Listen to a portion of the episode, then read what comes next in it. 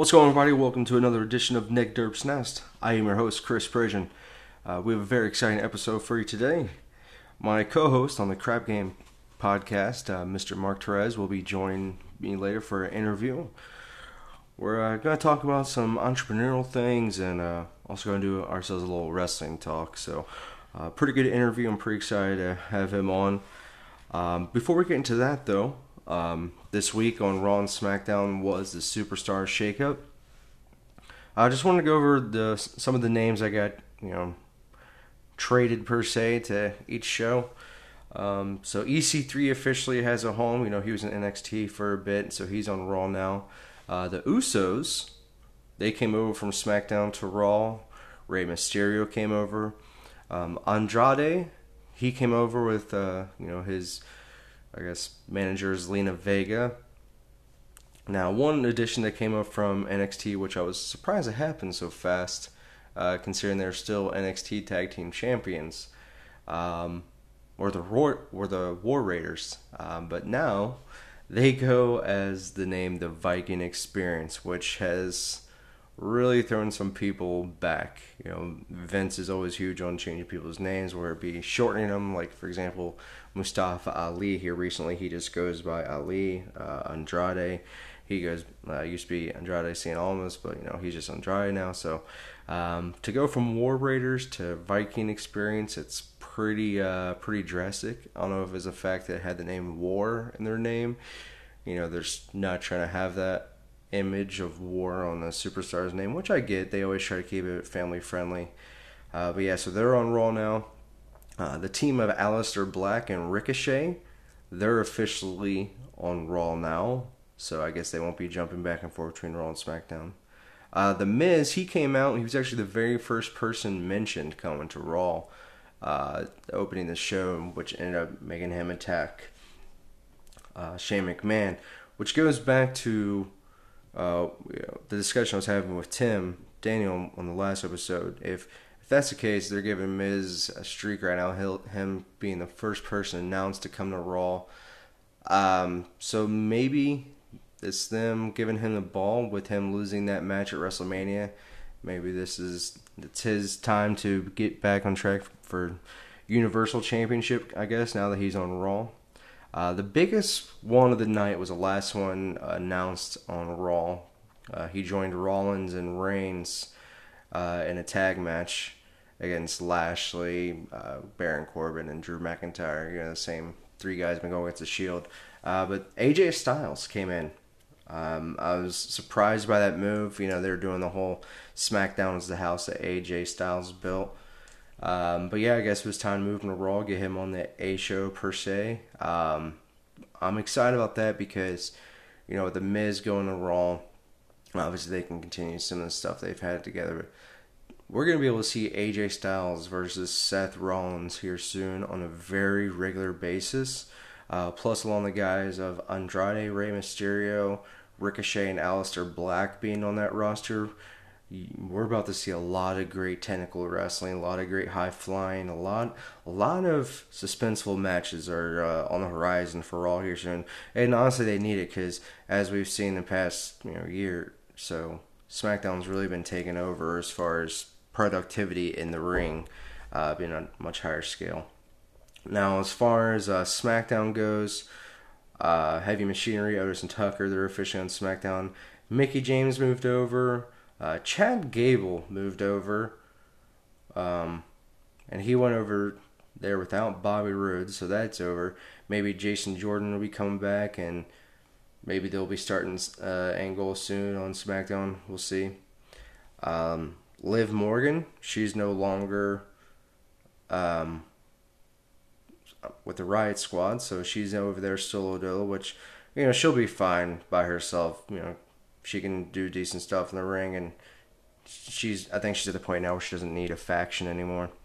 Uh, cruiserweight champion, uh, former cruiserweight champion, I apologize, Buddy Murphy. He announced that he will be coming to SmackDown. Uh, if you guys haven't watched any of his matches, whether it be NXT or him as a cruiserweight champion, definitely check those out. Um, as I mentioned to Tim last episode again, uh, the WrestleMania kickoff show between Buddy Murphy and Tony Nese for the Cruiserweight Championship didn't get a lot of um, crowd participation per se because the stadium is still rather en- uh, empty. But that was definitely a good match. I'll check it out.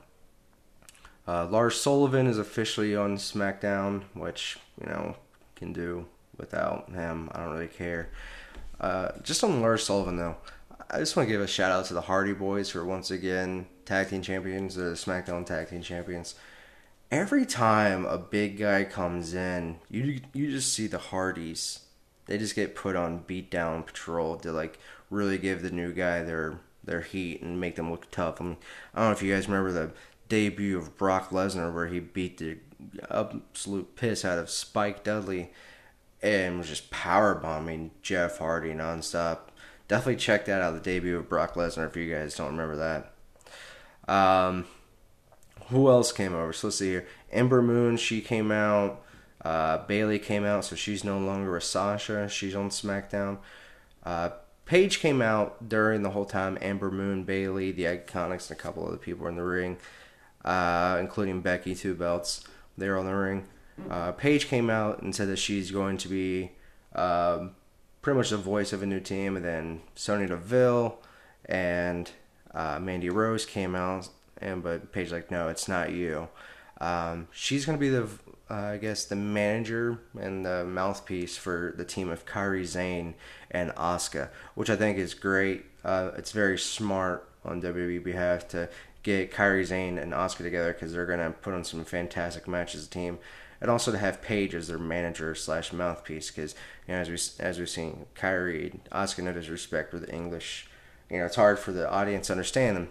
So to have Paige, who's one of the most loved women superstars of all time, it's going to be awesome to have her managing them. Uh, Intercontinental Champion Finn Balor came to SmackDown. Uh, it's pretty interesting because Samoa Joe, the United States champion, did not go to Raw. So that's going to be exciting to see how they do that storyline. The fact that they have two mid card champions on one roster. Uh, are they going to merge those titles? Are they going to get rid of them? Probably not because they're really prestigious titles. Speaking of like all the Hall of Famers have had them, but that's going to definitely be an interesting story. Um, so Vince McMahon, he you know he had an announcement for the biggest superstar acquisition in SmackDown history, and he, he called out Elias. So Elias was the guy who came out, and then Elias was getting ready to perform, and yeah, next you know, Roman Reigns comes out, and Roman pretty much beats up Elias, even gives Mr. McMahon himself a Superman punch. Thankfully, Elias was there to catch him because I think Vince is done taking bumps from all of his surgeries he's had. But uh, so Roman Reigns is officially on SmackDown, which is huge. Um, I know they were talking about this a few years ago, splitting up him and Rollins a couple years ago, but now that they finally they finally done it, so the two remaining Shield members, uh, you know, as far as Dean could be coming and going, who knows? He has a match with them later tonight. I'll be releasing this on Sunday. Um, but yeah, Roman is now going to be the face of SmackDown, which he is the face of the show named after his cousin, The Rock. So that's, I just think that's something pretty cool. Finally, see Roman and Seth split up, so we we don't have to do the same Shield. Are we together? Are we not together? Storylines. That's finally you know some fresh air. I'm excited the fact also that Drew McIntyre did not follow Roman Reigns to SmackDown. I'm glad that Drew McIntyre will have his separate story from him because as much as I love Roman, as much as I loved, you know, his story of him coming back from leukemia and everything, I would really hate to see Drew McIntyre be wasted this time because he is just fantastic right now. And again, I love Roman, but I could just see them putting Roman over Drew McIntyre. I mean, they did it at WrestleMania, so um, I think Drew needs his time to be the top heel without someone like Roman per se holding him down. It'd be great with Seth because him and Seth, uh, that is Drew McIntyre and Seth, could have some fantastic matches going for the Universal Championship. So I'm very excited for that now that, you know, as I said, Drew and Roman are out of the picture. Um, but yeah, so that's pretty much going to be uh, it for the superstar shakeup. Not a lot of big things going on really. I mean, except for you know, AJ's now on Raw with the Miz, and Finn Balor and Roman Reigns are on SmackDown. And again, Finn has an Intercontinental Championship, and U.S. Champion Samoa Joe is still on uh, SmackDown as well. So it's gonna be interesting what they do there. Um, but other than that, that's gonna be the wrestling talk I'm gonna do by myself. I'm gonna have a lot more with Mark coming on, but before I get him on here, um, we're gonna take a quick little ad break. So you know, get that out of the way now, and then we will be back with Mark. So without further ado, Mr. Mark Therese.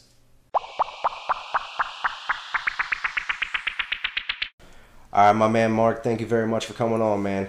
What's going on? How we doing? Uh, I know it's another day in paradise. Yeah. So, um, a couple big reasons why I want to get you on here. Uh, first off, you and I co-host the Crap Game podcast, Yes, sir. Everywhere that you can also hear this podcast. Yes, sir. Uh, so check that out, guys. Crap Game Podcast.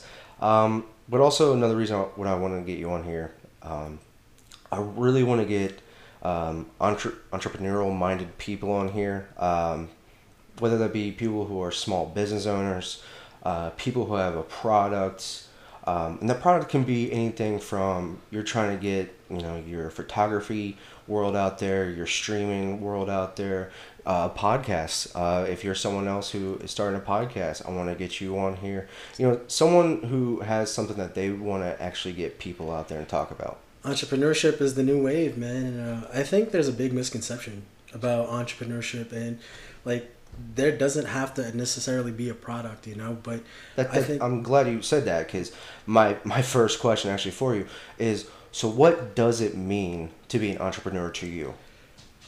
What it means is being my own boss. You know what I mean? Um, being an entrepreneur is building something more than just a job. Right. you know um, i touched on this in one of the podcasts uh, the term legacy is a big uh, word for me because you know when everything's said and done i don't want to be remembered as the guy who dealt dice at a casino you know what i mean but i want to be remembered as a guy who provided for his family and did it the best he could you know what i mean and um, the biggest thing with me is that like i, I never did very well under management hmm yeah, I didn't like people telling me what to do. I hate when Marie tells me what to do, but I have no choice in that. Um, so I think entrepreneurship was the way for me to go. You know, things like dictating my own hours, dictating when I work, how hard I work. And the biggest thing that people need to understand about entrepreneurship is that you need to be very strong to do it. And I mean that mentally. You Mhm. know what I mean? Like a lot of people don't have that mentality that okay, I'm gonna go out and grind it out today. You know what I mean? And and I think the term grind has been very loosely used, hmm especially as of late. And even the word entrepreneur has been very loosely used as of late. And um, I think that we need to better use that word, better use the word grind, and actually go out there and grind. Right. Like, what does grind really mean? hmm you know and grind doesn't mean you know doing your research. Like you should be doing all the stuff from researching what you're doing to your market to your competition. That stuff should be done. Don't get me wrong but that's not grinding. Hmm you know what i mean? And i think a lot of people take that and say oh i'm grinding. I'm checking out the competition. No you're just doing your homework. That's Right. what you should do. But entrepreneurship it means everything to me because it's it's my livelihood. It's my future and it's it's gonna take my family where i want it to be hmm Makes sense. So as far as uh, entrepreneurial ways, uh, what what are you doing with that professionally speaking right now? So I'm a financial planner, Okay. and basically what I do is I tell I teach people how money works. Um, I help them better plan for their future as far as retirement, getting out of debt, saving up for kids' college funds, stuff like that. Um, what happens is a lot of families know that it should be done. They don't necessarily know how to get it done. hmm and that's where my education comes into play. And then there, are, the other side of the coin is that there are families that do do it, you know, plan their future out, but they haven't got the proper education on how money works. Okay. So, if they're already doing all of these said above, what I'm going to do is I'm going to show you how to use your money better. So, but put you in a better retirement plan, put you in a better insurance plan, put you in a better college saving plans, stuff like that. Right. And um, a big part of what I do and why it would be considered entre- being an entrepreneur is because I also have the ability to build my business, build, teach and educate other people how to do what I do to also make money. Mm-hmm. Does that make sense? No, absolutely. So you develop a team underneath you. Right. And and I, there's also a big misconception when people hear developing a team, they hear, "Oh, this guy's trying to scam me into do what he do, into doing what he does." Mm-hmm. But that's not necessarily the case because everybody has to start from somewhere. Right. And if you don't have somebody teaching you, you know, whatever field it is that you decide to take, you're gonna be lost. Right. You know, and you, you're gonna have no idea where to go. And that's basically what I do. Is that not that I'm necessarily top of the food chain, quote unquote, Right. but I have a decent enough experience under my belt that you know I can show you kind of the struggles that I went through and hopefully help you avoid those struggles. But even if you hit those struggles, I can show you how to kind of handle it. Because being an entrepreneur, the first year or two, just like any business, it's gonna be tough. Mhm. You know, you're gonna get a lot of no's, you're gonna get a lot of rejection, you're gonna get a lot of frustrations, and like I said, if you're not mentally tough enough for that, it's it's gonna wear you down, and then you're just gonna quit. And that's the last thing that I want to do, is if I bring somebody under my wing, is I don't want them to quit, because I know that you're doing this for your family, and I don't want you to quit on your family, just like how I don't want to quit on mine. Mm-hmm. Does that Right. make sense? So, you know, being a financial planner to me, that's you know, speaking Arabic. I have no idea what's. I mean, I know it involves money, breaking it down. Um, but if you could, just like a, a typical day of you doing your work, uh, not not necessarily hours length, but what what is it that you do throughout the day that makes it different than? it's the same as any other business. You know, mm-hmm. you you got to go out there. You got to make your phone calls. You got to get your leads. You got to find people who need. And, and I'm in a very unique field where everybody needs what I do because everybody makes money, right? Right. Everybody needs to know how to manage that money, right? Mm-hmm. But not everybody does that. Right. So I'm in, I'm, I'm guilty. so I'm in a very unique field where everybody kind of needs what I do, but I need to be able to generate enough interest or educate you enough where you understand that we need to dig deeper besides the surface conversation that we had. right. So basically, what I do in the morning, it'll be like phone calls. It'll be following up with people that I'm training or developing, um, and then the biggest part where I make my money is going out onto the field, actually sitting down with families, um, sitting down with people, um, finding people who want to make more money. Th- th- that's where I make my bread and butter.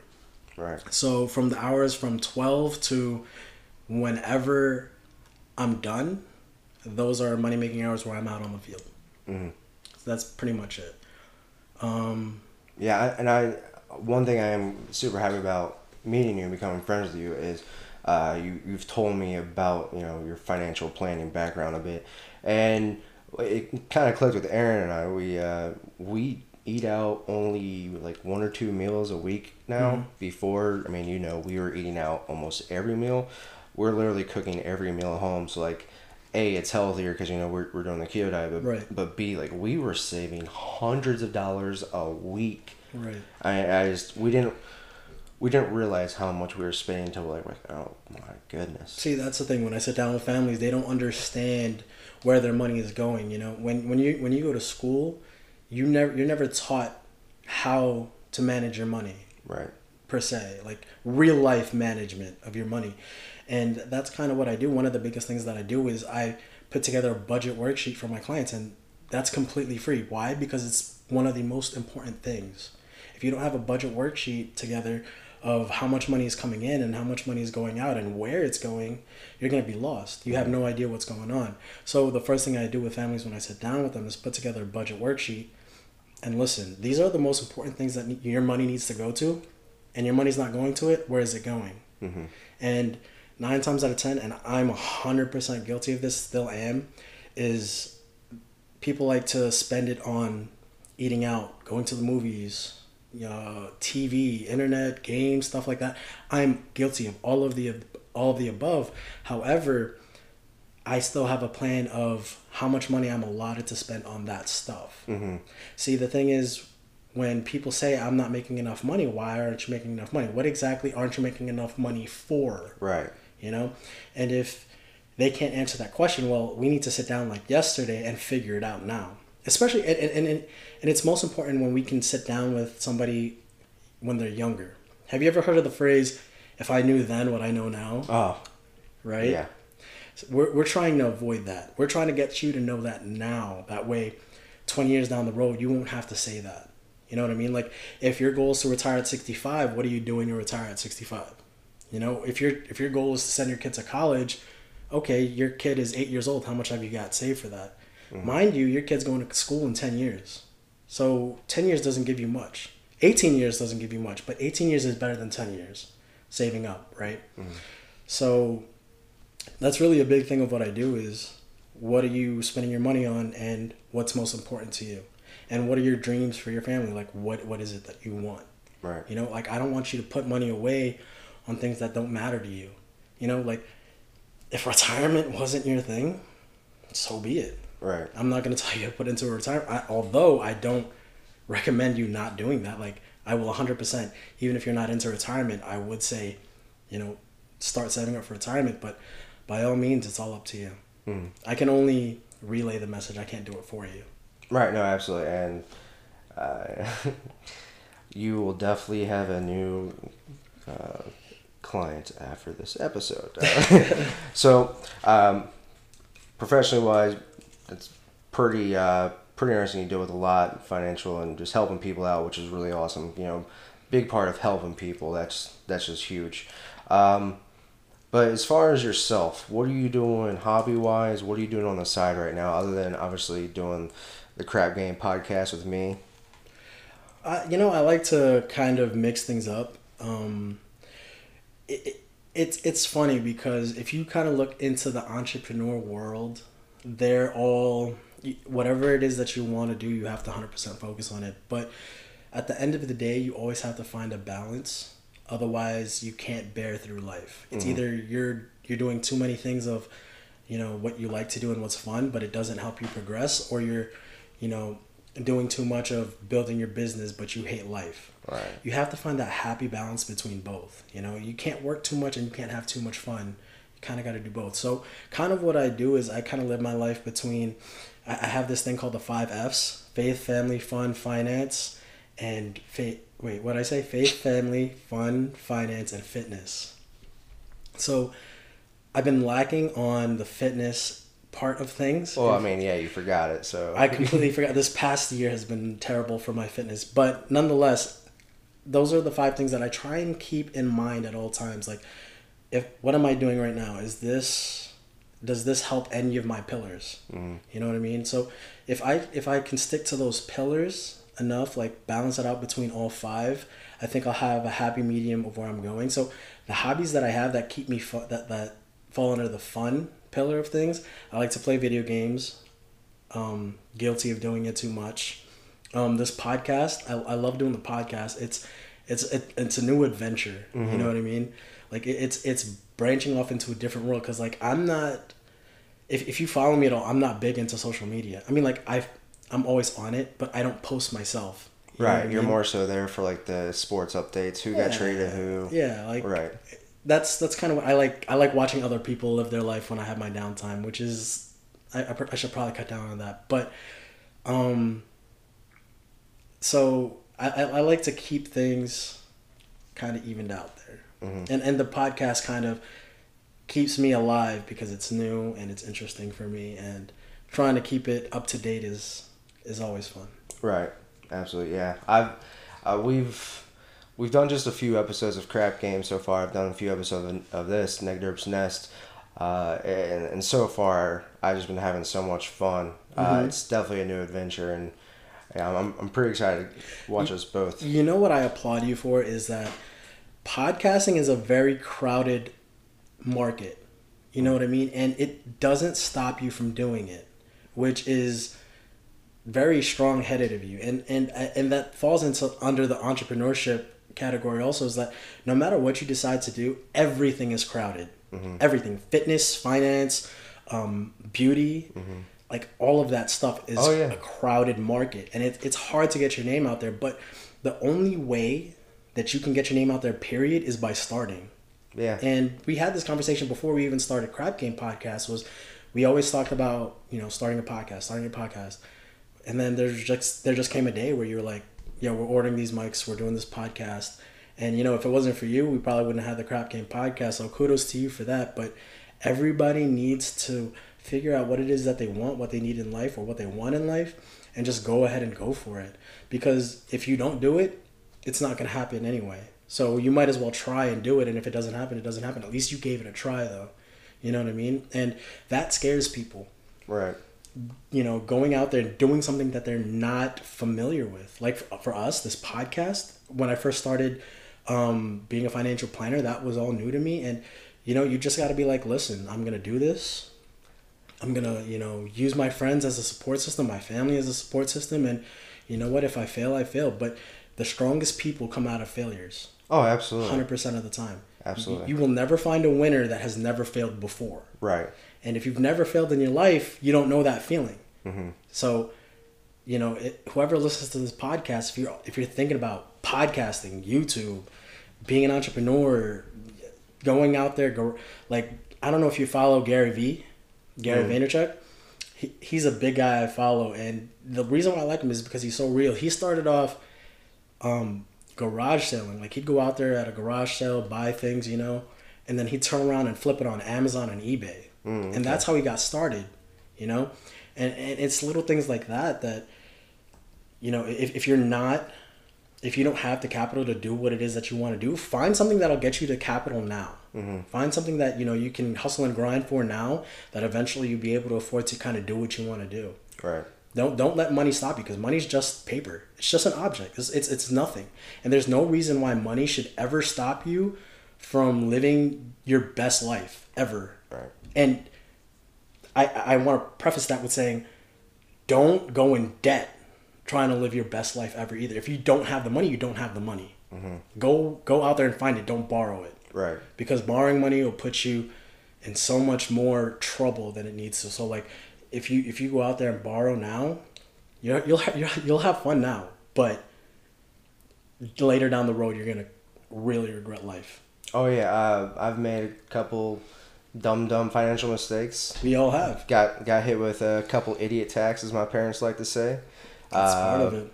And so I'm paying for it now, but you know, I'm glad I'm taking care of this now. You know, I'm not 30 yet. Getting taking care of this now before you know Aaron and I decide to start a family because that's going to be another financial huge decision right there. Right. Whenever we decide that, so Right. we want to get out of the hole now and build a nice security blanket. So And there's no problem. There's nothing wrong with being in quote unquote in the hole. There's nothing wrong with that because everybody everybody goes through that. Everybody does that. E- Like especially coming out of college, everybody goes through those same mistakes. But you have to be smart enough and you have to be adult enough to understand that you're in a hole and you need to do something about it now, which is what what you guys are doing and it's awesome. That's mm-hmm. great.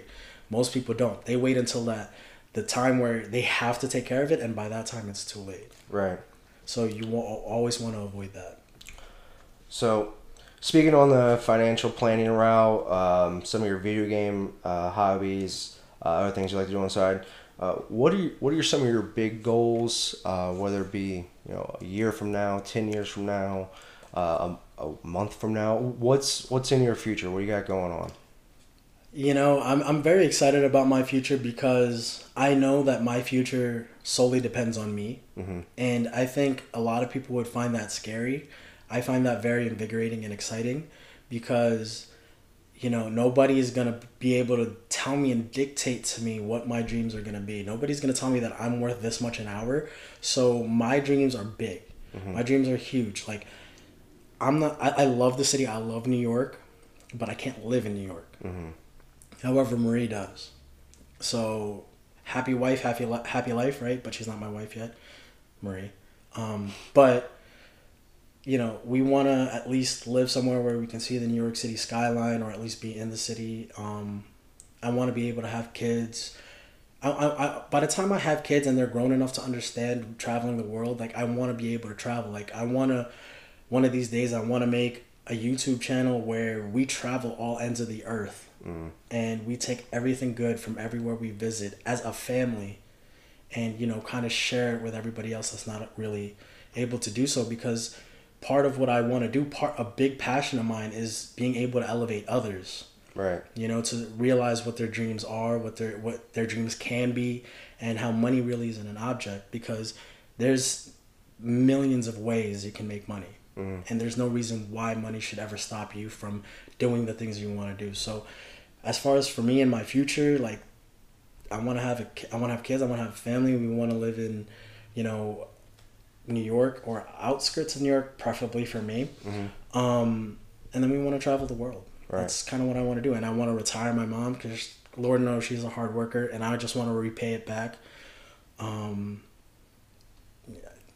it's it's all family oriented for me. I mean, like I don't really see, no offense, but I don't really see the podcast really taking me anywhere Mhm. per se. Um, same thing with my streaming or YouTube right now. Like all that stuff is for fun, Right. you know, for me at least. And um, I I mean, I'll continue to do that short term Right. for the fun of it, keep me alive and moving and changing it up every now and then. But long term, it's family, family, family. I I I one hundred percent respect that.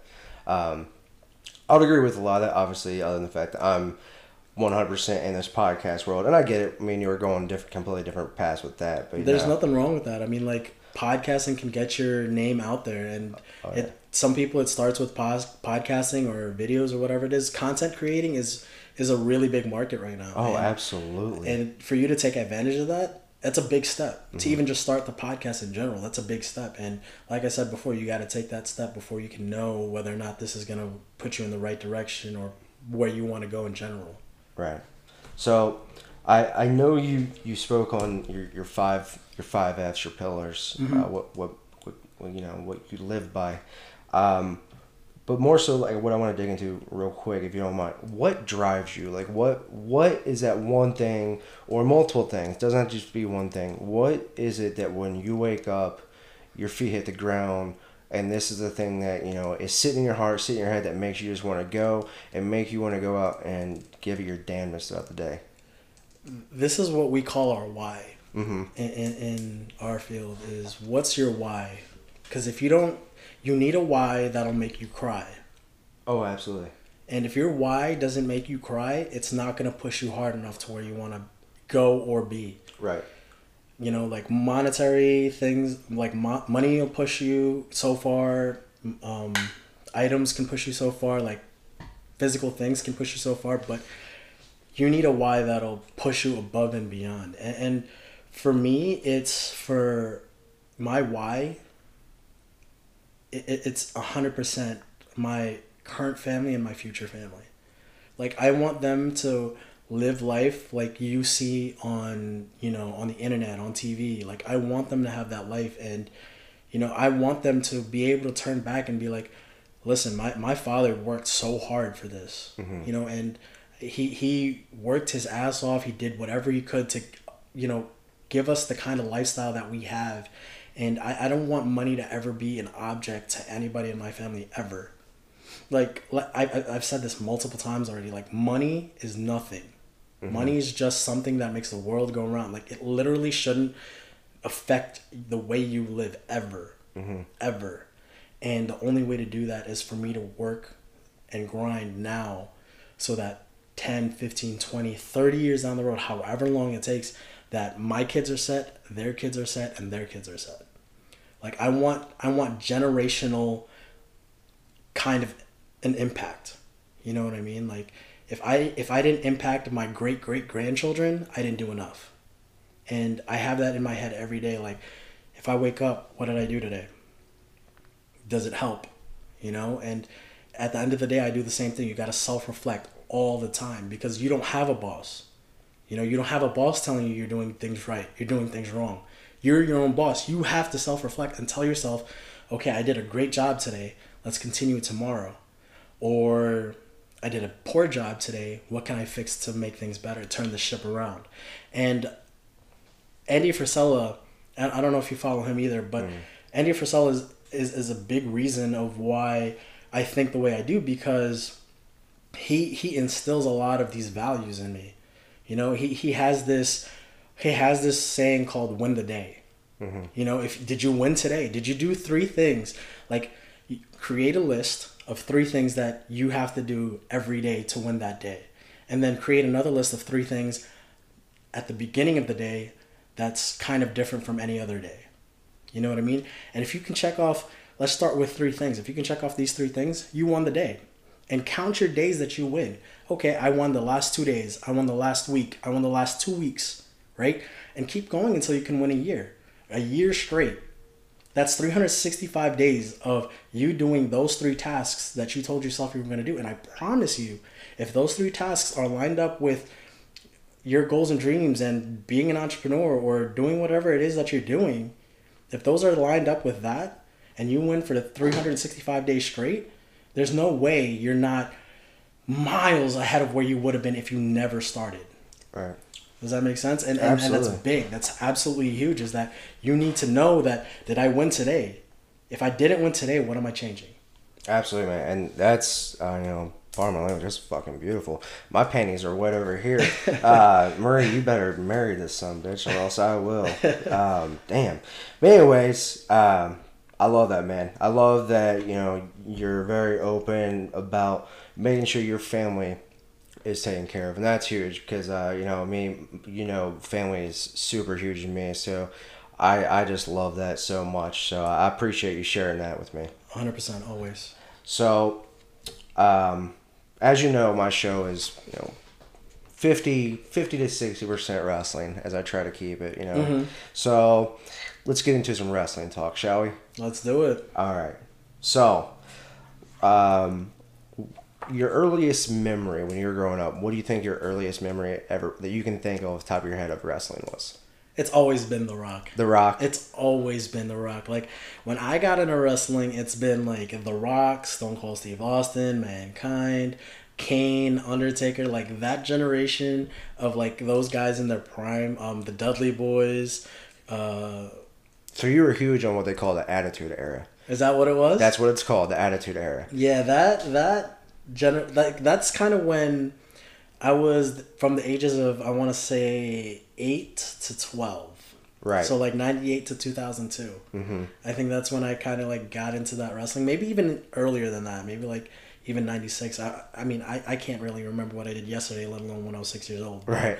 Um, those time that time was kind of when I was really into wrestling. I remember I used to go into the library a lot and uh, use their computers and print out like all the wrestlers' bios, pictures, Oh, and all that Oh, stuff.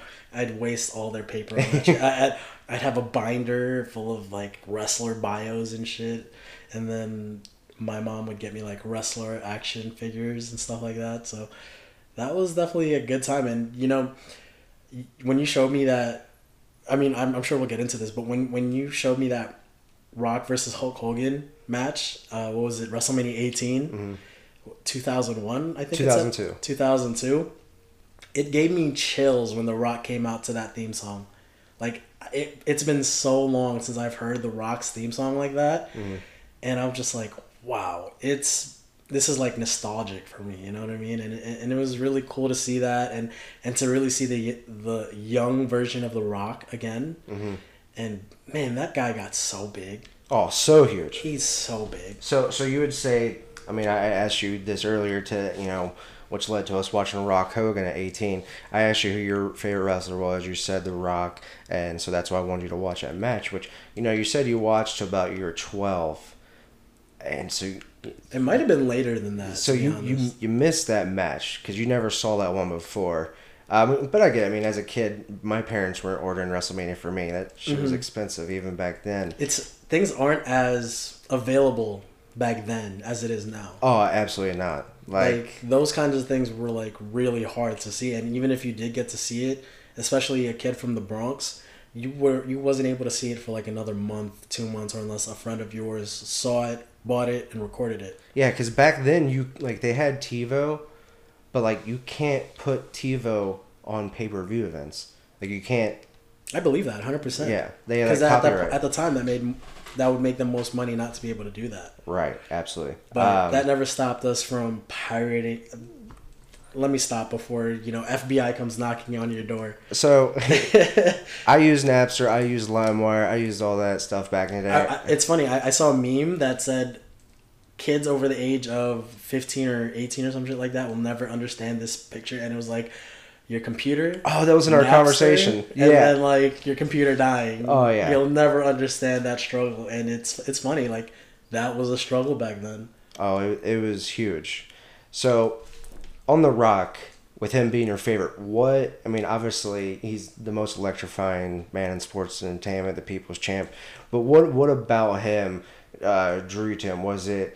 Um, was it his microphone skills? Was it the fact that you know you guys almost had the same skin complexion? and uh, what, what was it about him that drew you in? you know thinking back now I, initially what drew me to him was that he was a very entertaining person to watch and he did a lot of things that kind of like clicked for me you know what i mean like it, it triggered happy or something that made me like him you know what i mean but thinking about it now and i'm just going to bring this back to the entrepreneurship phase of things because the rock is amazing at branding himself. Oh my gosh! He's he's one of those guys like right now Kevin Hart is one of those guys that mm-hmm. that are just amazing at self branding mm-hmm. and being an entrepreneur that's that's that's big right now is that if you want to get clients if you want people to follow you if you want people to see what you're doing it has to be about branding you have to brand yourself properly and accordingly like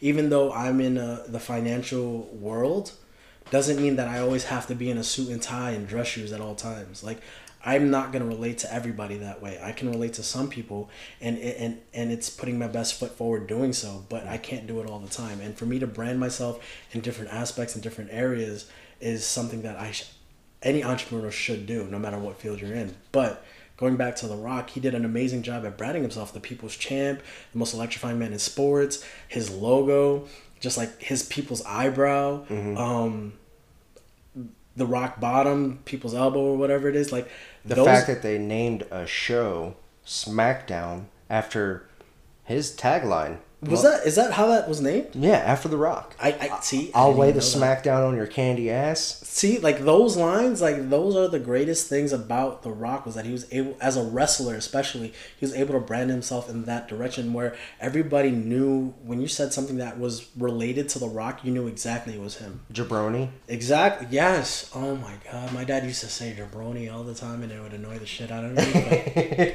That's Like- one of the things I love about uh, It's Always Sunny, which you haven't really got into that much yet. But they say jabroni quite a bit they? Yeah, and I love it. and and that's something that I, I'll give to wrestling in general. They do a great job at branding, and they they are not scared to kind of show the world what exactly wrestling is. Mm-hmm. And I think that's why it's caught a lot of you know a lot of fans, past and present, because wrestling WWE they're they're great at branding themselves. Period Oh, absolutely. and and they're great at branding their wrestlers.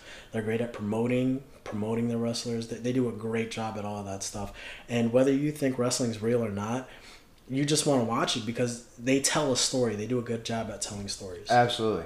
Um, and in, uh, before we get into the match, um, when I, you know, we're just sitting there in the kitchen, you know, uh, you're doing your editing on uh, your streaming media, getting stuff ready for the Crap Game podcast, and we're just having general conversation. Uh, I knew I wanted you to have a guest today. That was why I had you bring over all your equipment, obviously, and so we work on the next Crap Game a little bit. Um, but what did you think when I asked you, hey, how do you feel about watching a match with me? What did I think about that? Yeah, well, like, what was your what popped in your head when, when I was like, "Hey, let's watch a match together"? Because because you've been over a couple times when I've been watching the tail Do you want my honest opinion? One hundred percent. Uh, that's why I'm asking you because you don't watch it anymore. But you've been over a couple times, like when I've had a tail end of a show on as you and your brother walked in. So honestly, if you know our relationship at all, it, it was one of those here we go situations. right. But I mean, everything.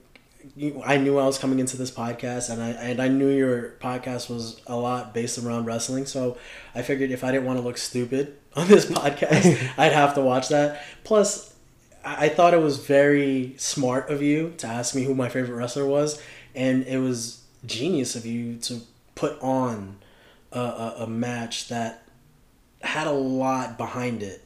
Like this this match that you know we're gonna talk about. There, there's a lot of story behind it, and it's a lot. There's a lot of feel good, a lot of feel bad, and it puts you through a lot of emotions. And you know, I don't get goosebumps for wrestling very often, but watching this match kind of gave it to me because I kind of remembered why I liked wrestling when I was younger, Mm-hmm. and I can see why people like wrestling now. So I was honestly scared um, when we started talking about the match before I put it on because you know I I did my typical thing where I started hyping it up like crazy before we mm-hmm. even hit play, mm-hmm. and right after I started doing that, like I'm like, did I just overhype this match for someone who hasn't watched wrestling in almost seventeen years? Like, mm-hmm. did I just completely screw this possible moment up? Um, but what changed, and it's funny that you already brought up, was when I hit play on the match, and I showed you a clip beforehand of um, The Rock meeting the NWO, uh, Hulk Hogan, Kevin Nash, and Scott Hall for the first time. You know, Hogan takes a picture with The Rock, and then as he turns away, he talks smack, and then The Rock goes through his whole take that, shine it up, turn it sideways, and shove it up your candy ass, including all three NWO members. So I wanted to like show you that interaction first, and then uh, before the match started, we watched the promo video that was on the WrestleMania uh, uh, preview for the match, which again they did a great job. It's a lot better now with promos, obviously because of technology. But one thing that got me excited for the match was the NWO. I mean, you were more of a WWF fan than WCW, obviously because of the superstars you mentioned. But so the NWO entrance are really for. But I saw the look on your face when the Rock hit. Like I saw it, you could tell. I was like, all right, hook, line, sinker. He's gonna watch this match now. Struck a chord, yeah, definitely struck a chord because that's that's I grew up liking wrestling really because of The Rock, and I I don't know what it is exactly that really hook, line, and sinkered me to him, but when I heard that theme song, him coming out, I'm just like, Jesus Christ, this is so awesome. I, I, and like before we even started this podcast, I'm like trying to set things up, and I- I'm literally humming his theme song still. I'm like, really? Am I doing this right now? But you definitely did a good job there, and, and I think I think people should follow that format. You know, if people who aren't into wrestling and once was a part or like once was into wrestling, you know, take a step back, see remember who your favorite wrestler was and watch a match of that. Oh yeah. Because you'll you'll realize why you know everything's fixed, everything's staged. Like we'll get that out there. Right. Like, everything's scripted and storyline, but you know, you know how people are into like the Spanish people are into their novellas. Or, Telemundo and Right, or like and the grandmas are into soap operas. and girls are into their what is that real life television real life tv or some shit like that but it's still scripted like Jersey real life a Shore, housewife uh, or jersey tho- housewife those, yeah. shit like that yeah. like there are reason why they like it whether it's scripted or not that it's it's entertaining Mhm. and you know there's nothing wrong with feeling feeling nostalgic because I, I you know I, i'll say this that nostalgic feeling is probably one of the better feelings ever Oh, absolutely. Like going back and like, you know, I'm not gonna say I was the biggest, you know, Hanson fan from back mm-hmm. in the day. Um, but anytime you hear MMMBop come on, you mm-hmm. get a certain feeling. Yeah. Anytime Summer Girls by LFO comes on, you mm-hmm. get a certain feeling. Like it just throws back memories at a pool, throws back memories just hanging out, playing Right. baseball in the afternoon. Like it just takes you back. And that's one thing that I love watching previous WrestleManias about because not only does it remind you of how awesome of a match this was, but also what were we doing back then? Um, with this being 2002, as you saw in this in the stands, there are a lot of patriotic signs. You know, this is just right after 9/11, just a few like half a year afterwards. So this is still fresh. So it took you back, kind of almost. You felt what everyone was feeling in 2002 still at the time. Um, but to get back into the match, you know, you're you, you- obviously you got excited about the Rock's intro. Um, how did you feel about you know when the match started? You know, Hogan just tossing the Rock around and flexing on him. Anytime the Rock would try to get any momentum, the entire the entire stadium is booing the Rock. Something you don't remember that much as someone who was a giant Rock fan during his height. Mm-hmm. You don't rem- you didn't you didn't watch this match prior, so you didn't really see the emotions that were coming out of the fans because at this time this was prior to Hogan, what happened a few years ago, whatever. So he still had a positive image. Everyone loved Hogan, and they hated anyone who went against him. So, what were your thoughts? You know, seeing how the crowd was treating your people's champ, The Rock, when the match was starting. You know, it's funny because I kind of. I I didn't know who to root for in this match because like I can kind of see it because Hulk Hogan is one of those iconic stars that'll kind of last forever as long as wrestling's alive and running, right? Well, this was dubbed the Icon versus Icon match because they were Right. two icons. Right, but it, when when I saw the ending of this match, it it really reminded me of, you know, one person passing the torch to the next. Right. I, I don't know how real or how, you know, true that is, as far as this specific match. But how I saw it was, Hulk Hogan passing the torch to The Rock, as being one icon to the next. Mm-hmm. So like it's it's hard to boo such an iconic figure in the sport. You know what I mean? Like it, it's like you trying to straight up boo Michael Jordan. Like if Michael Jordan and LeBron would go one on one right now, I guarantee you you'd have the same type of effect in the stands. Like people would be booing LeBron because they're cheering for Michael. You know what I mean? But yeah, and then LeBron would have won at the end, and then everyone Right. cheers for LeBron. Right, exactly, and, and it's it's the same type of concept. And, and honestly, that's how I would be because I respect LeBron and I think he's the best player, basketball player alive still. And you know, if that if that one on one were to ever happen, I'd be like, "Boo LeBron, let's go Michael." And then at the end of it, I'd be like, "We just witnessed greatness, period." Right. And and that was fun to watch. No matter who won, it was fun to watch. And I, and I think I, I was kind of with the crowd there, Mhm. like, let's go Hogan, let's go Hulk. But at the end of the day, I knew my heart wanted The Rock to win, and I'm glad that I did get to see him win that match.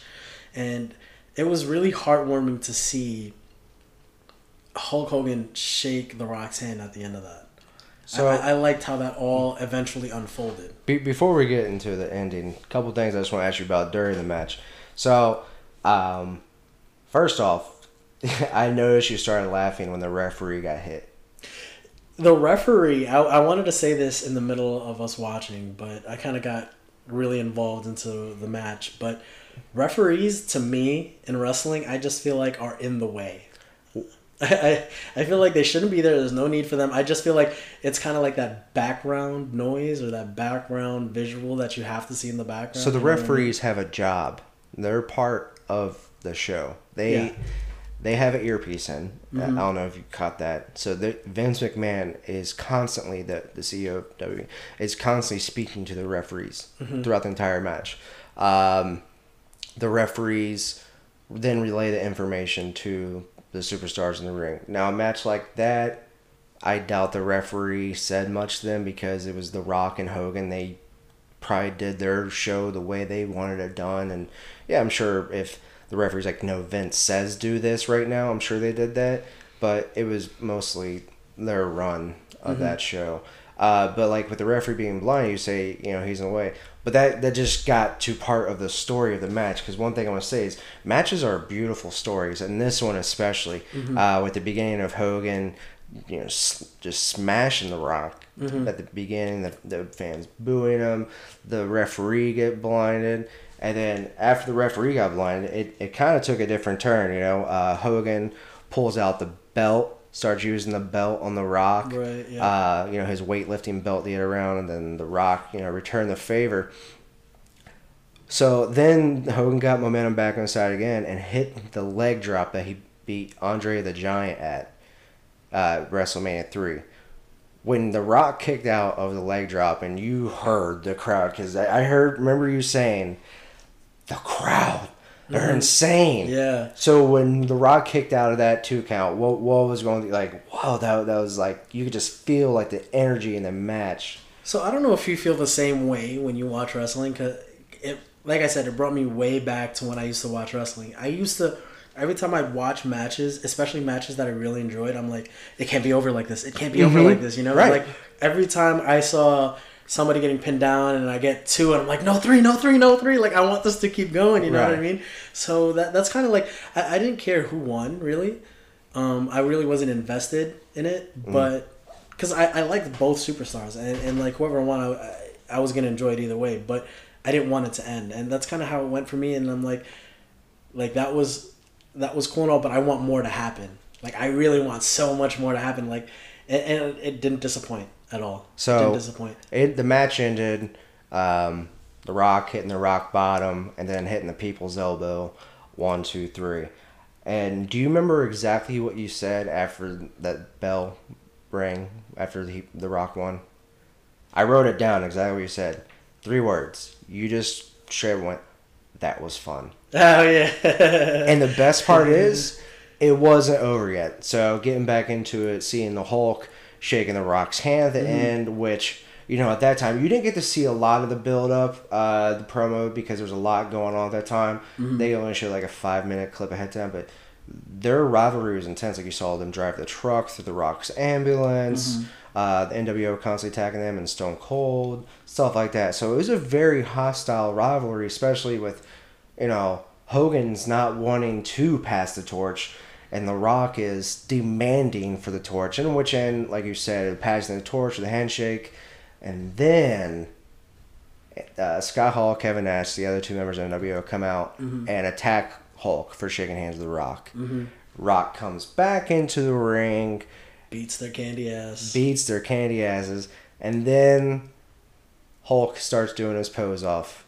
The Rock brings him back in and it's like, ah, bring doing the doing the pose off, and it was just pretty cool again to see Hogan doing you know his flexing, get, getting the people going and everything. So Hundred percent. so before the match, you know, you said you're like, oh, here we go again. You know, he wants to do something Chris wants to watch. Well, when I you get- I get- initially said it, I get it. that's how it was. But So, then it also was like after the match, what were your thoughts of after watching the match? Like now the match is over, you just saw it all. And what were your thoughts on someone who hasn't watched wrestling in 17 years and that's the match you watch? That was fun. Yeah. I mean, like I, I I can't sum it up any other way. I mean, that was fun. Am I gonna Am I gonna keep watching wrestling from here on out? Probably not. but I can really appreciate it a little more now that I'm older and I can kind of understand all the production that goes behind it, especially doing slight productions for this podcast. Like, they're great actors. hmm Th- those wrestlers, man, they kudos to them. They're they're great actors, and they have a lot of endurance. You know, I'm just watching these guys run around the ring, and I'm like, I'm tired watching them run Right? around. I'm like, how are you not out of breath? I'm out of breath for you. did- we just got done playing Rocket League and we're like still sweating from that. We're like, these guys are exhausting me. yeah, exactly. And like watching it now, I have a better appreciation for wrestling in general and these actors. Um, but if you were to go ahead and propose we watch in the future, not like today, but like if you, in the future, if you're going ahead and propose, oh, I, I just remembered another great, you know, Rocky match. Like, let's watch that. I'm like, sure, yeah, let's do it. You know what I mean? Like, but for those of you out there, like, I'm not a big wrestling fan at the moment at all. I mean, when I was younger, I used to be, but watching that match and in general, I can really appreciate you know what they do Mhm. and the production that goes behind it and the story that they tell. Like they're great storytellers and they're great at you know continuing to tell that story in kind of how everybody would be happy with the results of however it ended. You know what I mean? And So one thing you've touched on a couple of times, you know, mentioned the podcast is production. Um, you know, I I know you've wa- like I said previously, you've walked in a couple of times with me watching the tail end of a current WWE show. Um, we're not gonna, you know, I'm not gonna make you go out there right now and watch one one right now. But whenever we get some time, we're just sitting there watching. I I want to have you watch just five minutes of it, like an entrance. And I want you to see the difference in production value now. I mean, everything's LED across the board. I mean, as you can figure, it's 2019 Yeah. compared to back then where it wasn't even HD, quote unquote, yet. right. Um, yeah, the production value now is absolutely ridiculous. I mean, their stage at WrestleMania 35 uh, a week and a half ago was wasn't incredibly huge and just beautiful. Honestly, nice production. But yeah, I definitely want to have you check that out. Um, but some other Rocky matches, as you said, uh, we'll have to watch um, The Rock and Stone Cold. They had a few WrestleMania matches Is this the feud where The Rock or no no, no Stone Cold brings out like a milk truck? That was Kurt Angle that brought out the milk truck. Stone Cold brought out the beer truck, and yes, part of that feud. Gotcha. But like they had they had three different matches at WrestleMania throughout the years, okay. um, and it's great because they're the last one. Because like as you say, like you know when we said they're great storytellers. Those two guys, as you know, watching WWF then back in late '90s, early 2000s, The Rock and Stone Cold were the two guys. Yeah, And I remember that. I, I used to have a lot of friends who were Stone Cold fans, and I'm like, you're weird. Right, alone." it was a split. It was a huge Yeah. split. Uh, Yeah. You're either Rock or you're Austin. mm-hmm. And um, obviously, with them being such a great rivalry, they've told great stories in their matches, but not even just in their matches uh, individually. Their last WrestleMania match continued the story. Like if you were to watch all three matches, like they were like it was just a different part. Like oh, like that's like an Easter egg, pretty much kind of thing. Like back to an old. I don't know. It. We'll get into it uh, another time about watching those because they'll be pretty fun to watch. Um, I'd be down for that for sure. yeah, so I know you guys are gonna be tuning in every Monday, Tuesday, Wednesday, and every fourth Sunday. Is that how often? That's they- how much I watch, bro. No, but is that how often that they put out shows or whatever? Because back when I used to watch it, it used to be Monday Night Raw and Thursday Night SmackDown. Oh, that no, was there- it. no, and then one, than I guess one pay per view every month or every other month or something month. like that. But there were more than that. That you realize there was Sunday Night Heat, which on pay per view Sundays, one like every four weeks. Uh, Sunday Night Heat was also the pre-show to the pay-per-view. Yeah. Uh, there was Saturday Night Main Event, which has become a thing here and there. There's been a lot of different live shows now. Um, Raw and SmackDown have been their two main shows. Uh, Raw is three hours every Monday. Mm-hmm. SmackDown is two hours every Tuesday. Uh, now it's always been on Tuesday, but in the past they've showed it on Friday or Thursday because Mhm. it was recorded, but it's live now. Um, that's actually moving to Fox Sports, I believe. I think this October, and I think it's going to three hours. So it's gonna be three hours Raw, three hours SmackDown, and then NXT is their developmental. That's an hour every week, um, and then pay per view. See, I think that's a good move on their part to do NXT. Like, so what NXT is is this is like their up and coming new wrestlers. Absolutely. Yeah, I think that's that's genius. And what's great that. too is, as you know, um, at, you, you know, there's a lot of promos and a lot of not a lot of stuff that isn't going on the ring, like a lot of acting, like uh, with words per se instead of their bodies. Yeah. Um, so, but NXT, NXT is more so of the action in the ring, because um, they they still have storylines, but they're more so of like quick, short storylines. It's more of the action in the ring. So, as far as if you ever want to watch something like they'll blow your mind matches wise, NXT consistently they blow people's minds with Really? their matches. Oh, they're they're absolutely because That makes sense. You Well- want to do that? I listen. To, do you remember Edge and Christian? Yeah. Okay, so they have a podcast, E&C's Pod of Awesomeness, where obviously it's a huge lot of wrestling talk, and they said like the environment is different when they go to NXT house shows compared to WWE house shows, because like WWE, a lot of people are out there trying to get the product out, trying to be them, trying to get so Yeah.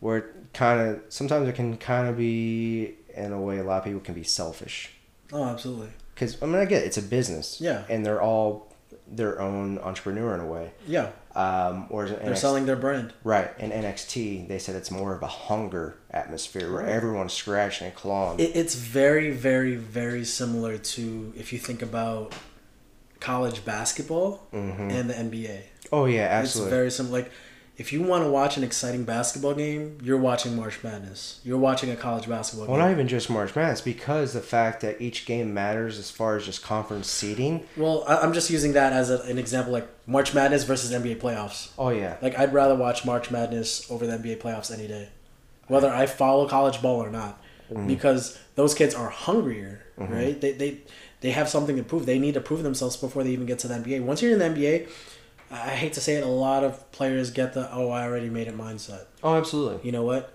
But like, uh, unless you're like players like LeBron, who does he does a great job at self branding. Dwyane Wade, Kevin Durant, they have their own lines and, and they have their own brand. They do a great job at it. and and that's their that's their way of being selfish too, though. Like they they over promote their brands, like always wearing their own sneakers or always you know things like that. But like I completely I understand the NXT versus like the main SmackDown Raw kind of deal. You know what I mean?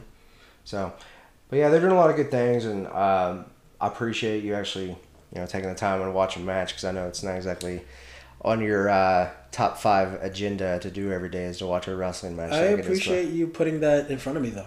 Yeah. You know, if well, part of being an entrepreneur, I, I, I'm I'm always coming back to this, especially since this is that kind of podcast. But like, being an entrepreneur, you need to have an open mind. Mhm. You know, and I probably wouldn't have been open enough to do it without you. And I'm Mhm. glad that you were there to kind of push me in the right direction and watch that because it definitely helped in the conversation to this podcast. And not only that, I mean, I, I'm I'm thankful for you bringing me through that little memory train Mhm. anyway. And yeah, I'm, I'm glad you did that. Awesome, man. Well, I appreciate you coming on, man. Uh, obviously, uh, this is going to be one of many times you're on here. Definitely come in here, give some more entrepreneurial advice. 100%. Um, obviously, you can catch us doing the Crap Game podcast together every week. yeah. Um, but uh, real quick before I let you go, let all these people know where they can find you at. You know, video game wise, stream wise, social media wise.